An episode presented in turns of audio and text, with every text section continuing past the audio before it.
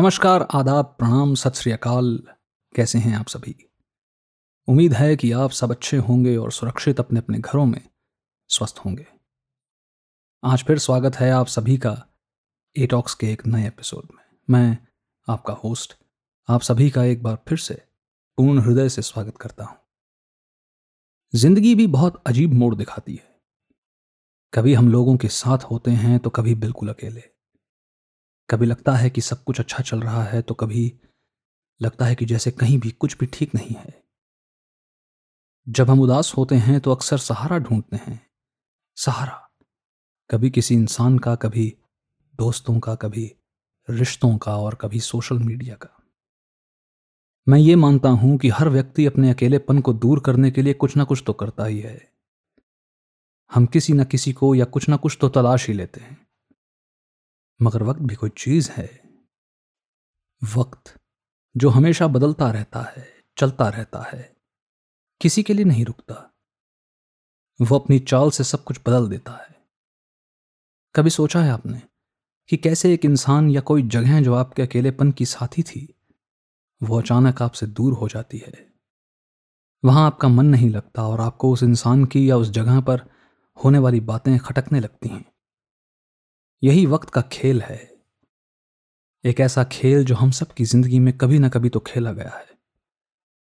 यकीन मानिए, मैं अपनी खुद की ज़िंदगी में होने वाली कुछ घटनाओं से जितना सीख पाया हूँ, वो बस यही है कि कभी कुछ भी एक सा नहीं रहता।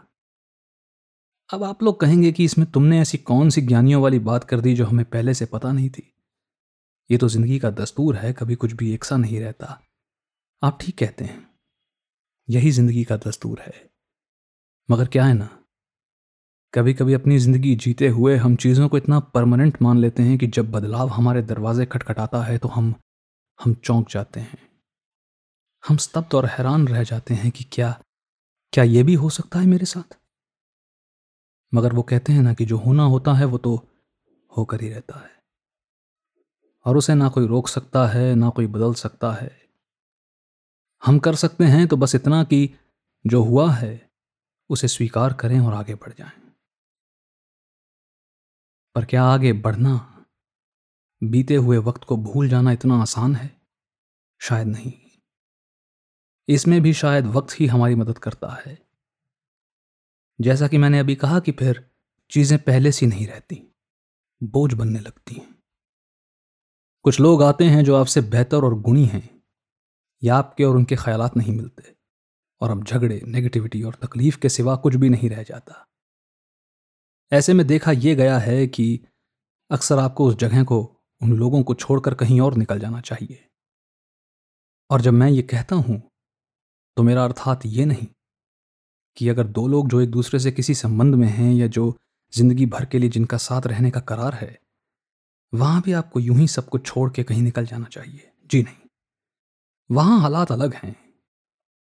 वहाँ आपको चीज़ों को सुधारने की पूरी कोशिश करते रहना चाहिए। और फिर भी, अगर सब कुछ बहुत बिगड़ गया हो, तभी कोई बड़ा कदम उठाना चाहिए। लेकिन उस विषय पर चर्चा कभी और करेंगे। आज का मुद्दा तो कुछ और ही है।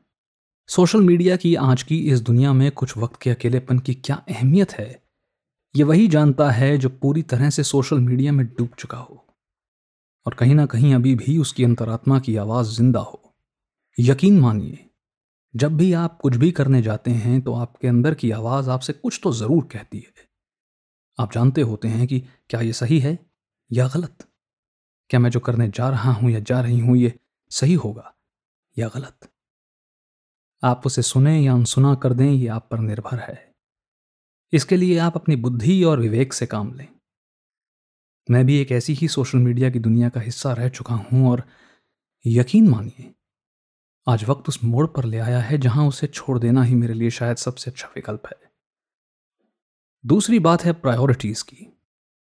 अगर ज़िंदगी में कोई लक्ष्य है, जिसे प्राप्त करने की इच्छा है तो आप इन चीज़ों में अपना समय नहीं लगा सकते। इतना तो मैंने सीख लिया है। और मानता हूँ कि चिड़िया की आँख पर निशाना लगाना हो, तब बाकी तरफ़ से नज़रें हटानी ही पड़ती हैं। उसके बिना काम नहीं होता। हाँ कुछ लोग शायद कर पाते होंगे, मगर शायद ये मेरे लिए तो नहीं है। इसीलिए आज के एपिसोड में सोचा कि इसी मुद्दे पे बात की जाए। बाकी तो आपको पता ही है, कोरोना के हालात बहुत बिगड़ रहे हैं। बेवजह घर से बाहर ना निकलिएगा। खैर, अब तो अधिकांश स्थानों पर लॉकडाउन की घोषणा कर दी गई है तो जाइएगा भी कहाँ। मगर फिर भी, अपनी सुरक्षा, अपने परिवार की सुरक्षा है, अपने देश की सुरक्षा है। आज कुछ महान विभूतियों ने चुनाव लड़ने के लिए लोगों की जिंदगियाँ दांव पे लगा डाली। और अब तो सुना है कि जहाँ का चुनाव था, वहाँ से निकलकर एक नया स्ट्रेन भी आ चुका है मार्केट में। अब उससे भी बचना ज़रूरी है। मैं ये बात तो पहले भी बखूबी कह चुका हूँ कि इस वक्त किसी सरकार की ओर देखकर या उनसे उम्मीद करके कुछ नहीं मिलेगा। हमें अपनी सरकार स्वयं बनना पड़ेगा, अपने नियम स्वयं बनाने पड़ेंगे और जो नियम सरकार बना रही है या बता रही है, उनको भी अपने नियमों के साथ जोड़कर चलना होगा।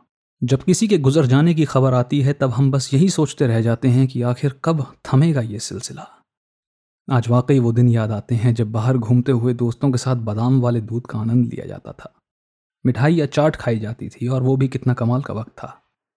कितना कमाल का वक्त था जब परिवार पूरे थे, जो आज नहीं है।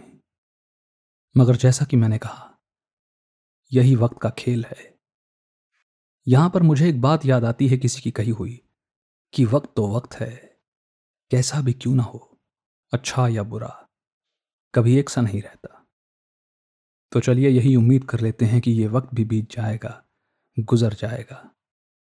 तब तक अपना खूब सा ख्याल रखिए और बचे रहिए, क्योंकि आजकल तो बस बचे रहना ही शायद सबसे बड़ी उपलब्धि है। जयराम जी की जल्दी मुलाकात होगी एक नए एपिसोड में।